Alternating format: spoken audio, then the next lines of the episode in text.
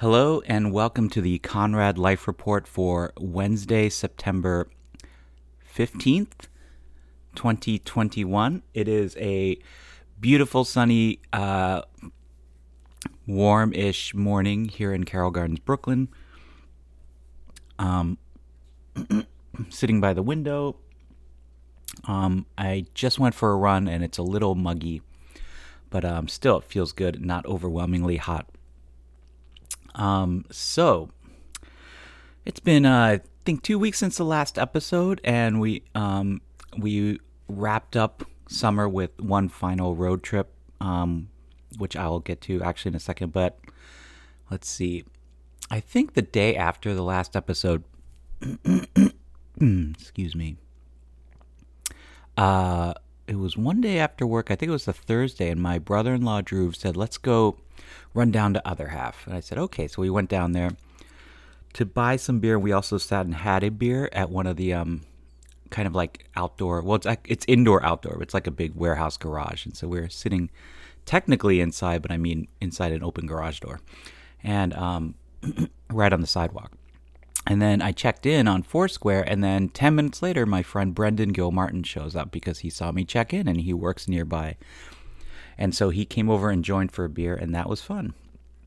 And then the next day was um, the Friday of Labor Day, so work. And then I don't think I did too much that night. I went to, I might have done, what did I, did I do anything? No, I didn't do anything. And then Saturday, we went up to, um, where the family has a house, and um, which was ostensibly why Drew wanted to go to other half so we could go get some beer for um, his house up there. So we went. Um, we drove up. We went. What time did we leave? Late. Uh, late Saturday afternoon, and on the way up, we decided to stop and try to eat in Woodbury Commons, which is that big um, outlet mall about I guess 40 miles north of New York City. Um, so we went there and everything was closing, or at least Shake Shack was, which is what I was sort of hoping to get. But um, we ended up just getting like some random thing. Julie went in, I don't know what she got, but there's a nice new food court there. So I'm not sure I'd ever been to Woodbury Commons, maybe once many years ago, but um, it's crazy. It's a you know big outdoor outlet mall but the food options were really good. They have like Parm, um, Shake Shack, and then inside their um, indoor food court is a whole lot of like kind of pretty good stuff. They clearly redid it at some point recently. So, anyway, not that I want to go outlet shopping all the time, but it's nice to know it's there. Um, so we stopped there, then we drove up. We got to Saugerties at night. the sun had gone down and then we pulled up to the house, and just as our family was pulling up, and it was my brother in law Drew's mom's birthday, so it was a nice big celebration. So that was a good good weekend. And then let's see, the next morning I I got up super early and I drove to Woodstock. I love to drive by myself on country roads uh, early in the morning, and I went to Bread Alone right there on. Um, I never know what any street's called in Woodstock, um, but Bread Alone. I'm sure you know if you've been to Woodstock. And um, yeah, then went for a run. I I go running on Stoll Road in technically West Saugerties when I'm running up there, and it's right near Big Pink. So I have run up to Big Pink before. It's on a private lane.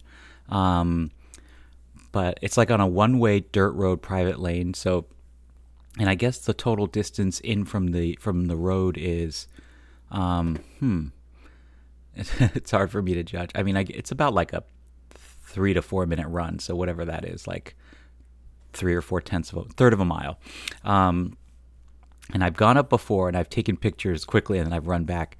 But I didn't have the guts to do it this time. But it's kind of amazing to know that Big Pink is right there. That's actually obviously that Big Pink is the house where several members of the band lived in the in like 1966 and 1967 and 68 and that's where Bob Dylan and the band wrote and recorded a lot of the basement tapes, not all of it, but um, so yeah, Big Pink, and then of course there's the band album music from Big Pink, and then when the band reunited in like the '90s and they released an album called Jericho, a painting of the house Big Pink is on that cover.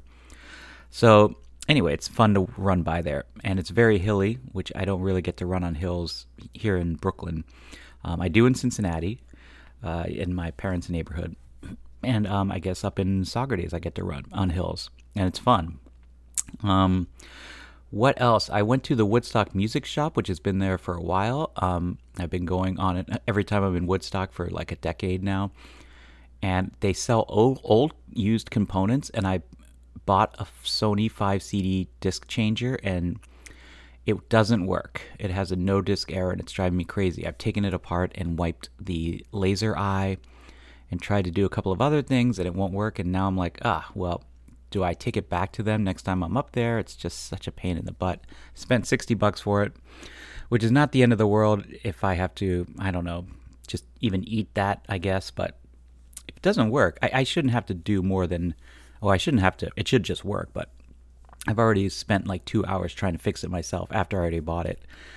Anyway, um, so mm, what else? that was it. We did a lot of swimming in the swimming pool, so Oliver was happy. Um, and that was our little 36 hours up in Woodstock, Woodstock and Saugerties. And then on our way back to New York um, on Monday, on Labor Day, we stopped in Kingston, which is basically also Woodstock and Saugerties, and went to um, our friends Annie and Josh's house. So Annie Nero and Josh Kaufman. So we went to their house in Kingston, and it was great. Hadn't been there before um, to their house. They moved uh, like 15 months ago up there um, from Brooklyn Heights. Um, so it's cool, and it was cool to see Josh's little basement kind of studio setup because he has one of my two drum kits, my blue Gretsch 1950s vintage Gretsch blue sparkle drums that I bought off Sean Greenhalgh from Clap Your Hands Say Yeah in the late aughts. Um, so yeah, I have my silver sparkle Ludwig drums here, in in our basement, and then my Gretsch drums, Josh is like long time borrowed, which is fine with me because he's the the drums are getting used, and he's using them on like a lot of cool projects, and so um, it's kind of fun to see what they've been on, and I like seeing his pictures on like Instagram. I'm like, oh, my drums are being used. Um, so it was great to see them and to see uh, their daughter Clarabelle and the twins, um, their new seven month twins, which they're such beautiful boys. Anyway, um, then we came back and yeah, it was the Tuesday after Labor Day, which is always kind of um, an existentially downer of a existential downer of a day. But um, but we got through it. Uh, let's see, took the Tiguan, our car, in for its first annual service. We got the car uh, on September 8th of last year. And so on September 8th of this year, scheduled it and it had its service. I kind of like doing it because even though the whole getting in and out of the garage in Bay Ridge is a pain, I kind of like these little trips to the garage. Not that I want to do it often, but I like going down there. And um, they do have a big waiting area, but it's really depressing. Um, so I walk over, I found this coffee shop called Coffee Remedy, Coffee RX on 88th Street and 3rd Avenue in Bay Ridge. And um, you can sit outside. They have like two little outdoor seats and they have Wi Fi. So I worked from there. I worked from there in the morning while the car was getting fixed. And then around lunchtime, it was ready for pickup and I drove it home. Um, and then what else? Well, last weekend was the 20th anniversary of September 11th, um, which I was here for, as many of you who know me know. And I don't know. Some years I'm not in the mood at all to think about it when the day comes around. And then other years I'm like okay with kind of reading everyone's memories. And this year I was okay with it. And I read a lot of like really interesting things. Sometimes I read things I've read before, like the famous Colson Whitehead essay, or just even seeing friends' stories that I've they've said before. I like hearing them again. But read a lot of interesting things I hadn't read before this year. So um, it's hard to believe it's been 20 years. It seems like it seems like yesterday, and it also seems like three lifetimes ago. Um, what else? The past weekend, Oliver, who continued, has been continuing his his recreational bike riding fun. Um, we go down. We we put the bike in the back and like drive five minutes to Bush Clinton Playground in Red Hook, and um, and we went to go there on Saturday night, I guess it was September 11th, and um, and it was taped off Bush Clinton playground, and there were cops there. And I asked the cop what's going on. And he's just like crime scene. I said okay, as he, as he barely looked up from his phone, crime scene. Um, so then Oliver and I went to Red Hook Park, which is like on the next block, and we hung out there. So I Googled it, and it turns out that there was a shooting 12 hours earlier in Bush Clinton Playground before we got there. So I guess the crime scene is all day. I don't know how long crime scenes are crime scenes, but the shooting apparently happened at five in the morning, according to the Post, and we got there at like five in the afternoon, and it was still a crime scene. and in retrospect, I did see a pile of kind of clothes and other random things in one part of the playground, and I guess maybe that's where the crime occurred. I don't know. So that was weird. So yeah, I have no idea how long crime scenes are crime scenes, but and then this like kind of older woman walked by too, and she's like, "Can I walk down this block?" And the guy was like, "Nope, crime scene," as he barely looked up from his phone. Um, so yeah, the big city. And then the next day, Oliver and I, Julie stayed home. Oliver and I went to Astoria because I just, I guess it was the September 11th anniversary that made me want to go back to Astoria, to my old apartment. So Oliver and I drove up there. Um, we parked across the street from my old apartment where I lived from November 1998, the week that REM's Up came out, to August 2009, um, before I moved in with Julie. And um, yeah, so it, it has a new gate, which is crazy, and a new front brick wall. It's one of those two story story apartment buildings, and um, with like four units. I'm wondering if there's a new owner, if my old landlord Mario sold it. I can't imagine he would unless he finally cashed out because he owned a house on the next block. Um, and he was never one to like spend money on painting the like the the red brick or the brick kind of white brick and red brick facade small wall was unpainted with like chipped paint the entirety of when I was there. Um, and now there is a brand new wall and a brand new gate, which is actually almost like too big. So somebody put money into it. Um, I guess I should have gone and looked at the um, mailbox names because I feel like his name was always there. Um, I'll do that next time. So we parked, we looked at that. Oliver thankfully posed for a photo in front of my old building. And then we went down to Gian Piero Bakery, which is um, on 30th Avenue. And it is one of those classic Astoria joints where it's like it's all old timers in there, like Italians and or Greeks. And so in the COVID age, they have taken over some street parking and they have like all these tables now. So now they have all this seating which they never had before, including these nice three benches out front. And so Oliver and I sat on a bench and while he was eating his cookies, he just said, "This is a cool bakery," uh, which I was like, "Yeah, it is." Um, and then we went down to Astoria Heights Playground, which is on 44th uh, Street and 30th Road, technically, just below 30th Avenue. And it's an old playground next to a school. But in all the years I was there, it was kind of like a beat up, regular old playground. And of course, I paid no attention to playgrounds to begin with before I had kids. And then now, though, it has been like, it's one of those like, they redid it in the last 10 or years or so, at least, at the oldest. And it's all new and awesome and um, all sorts of cool climbing things. So he loved it. We stayed like an hour, which is a long time to stay at a playground for Oliver at least. Um, and then he wants to go back, so we'll go back.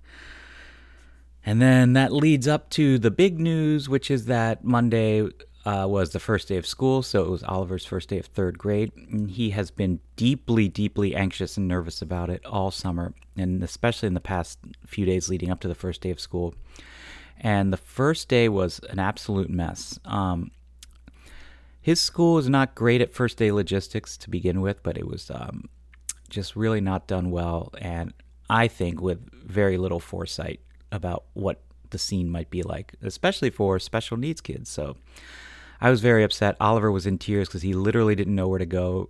There was one staff member that was like just barking these fast directions to him through masks to an autistic kid in the middle of all this noise. So it was um, complete failure. But um, he ended up finding his classroom, and he ended up um, having a great day, and he loves his teachers.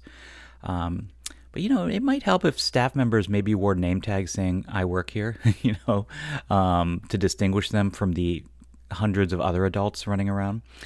But um, anyway, so he Oliver is now a third grader and he likes his class so far. Fingers crossed that that doesn't change. I don't see why it would because his teachers are very nice. Um, so yeah, he's in third grade now. Oh, let's see. Moving on to books. I finished a book, um, Rememberings by Sinead O'Connor. Uh, her memoir that came out a few months ago. It is fantastic. If you're at all even even mildly a fan of any of her stuff, read this book because it's so good and direct and funny and very moving. And yeah, great, great book. Rememberings by Sinead O'Connor. Uh, music, I listened to the new Low album, Hey What, which might be my album of the year. It is fantastic. Uh, Low, who I've always admired and kind of like whenever I hear, but I never sought them out and don't really know their stuff. And they've released a lot of music, um, but they're great. And now I'm finally, after decades of them being a band, I'm on the Low train. um, so what else did I listen to? I I haven't listened yet to the Iron Maiden album. I will. Um, I feel like I listened to something else and I can't remember. Well, I listened to a lot of Sinead O'Connor, and I listened to a, while I was reading the book, and I've been listening to a lot of Beulah because September 11th reminds me of Beulah for many reasons. Um, and the album that came out then, called "The Coast Is Never Clear," is a favorite of mine, and I saw that tour at the Troubadour in L.A. Um, so I was listening to a lot of Beulah and Sinead O'Connor, and this Low album. And is there anything else? just been making my way through all the beer I bought in Maine, and it has it has been great. Uh, just last night, I had a Windbreaker IPA from Mast Landing while I was listening to the Low album. Um, all right, I guess that's it. We're at almost 17 minutes. Nice, short, and sweet. Um, not too much to report, except yeah, you know, reporting now from the home of a third grader, which blows my mind.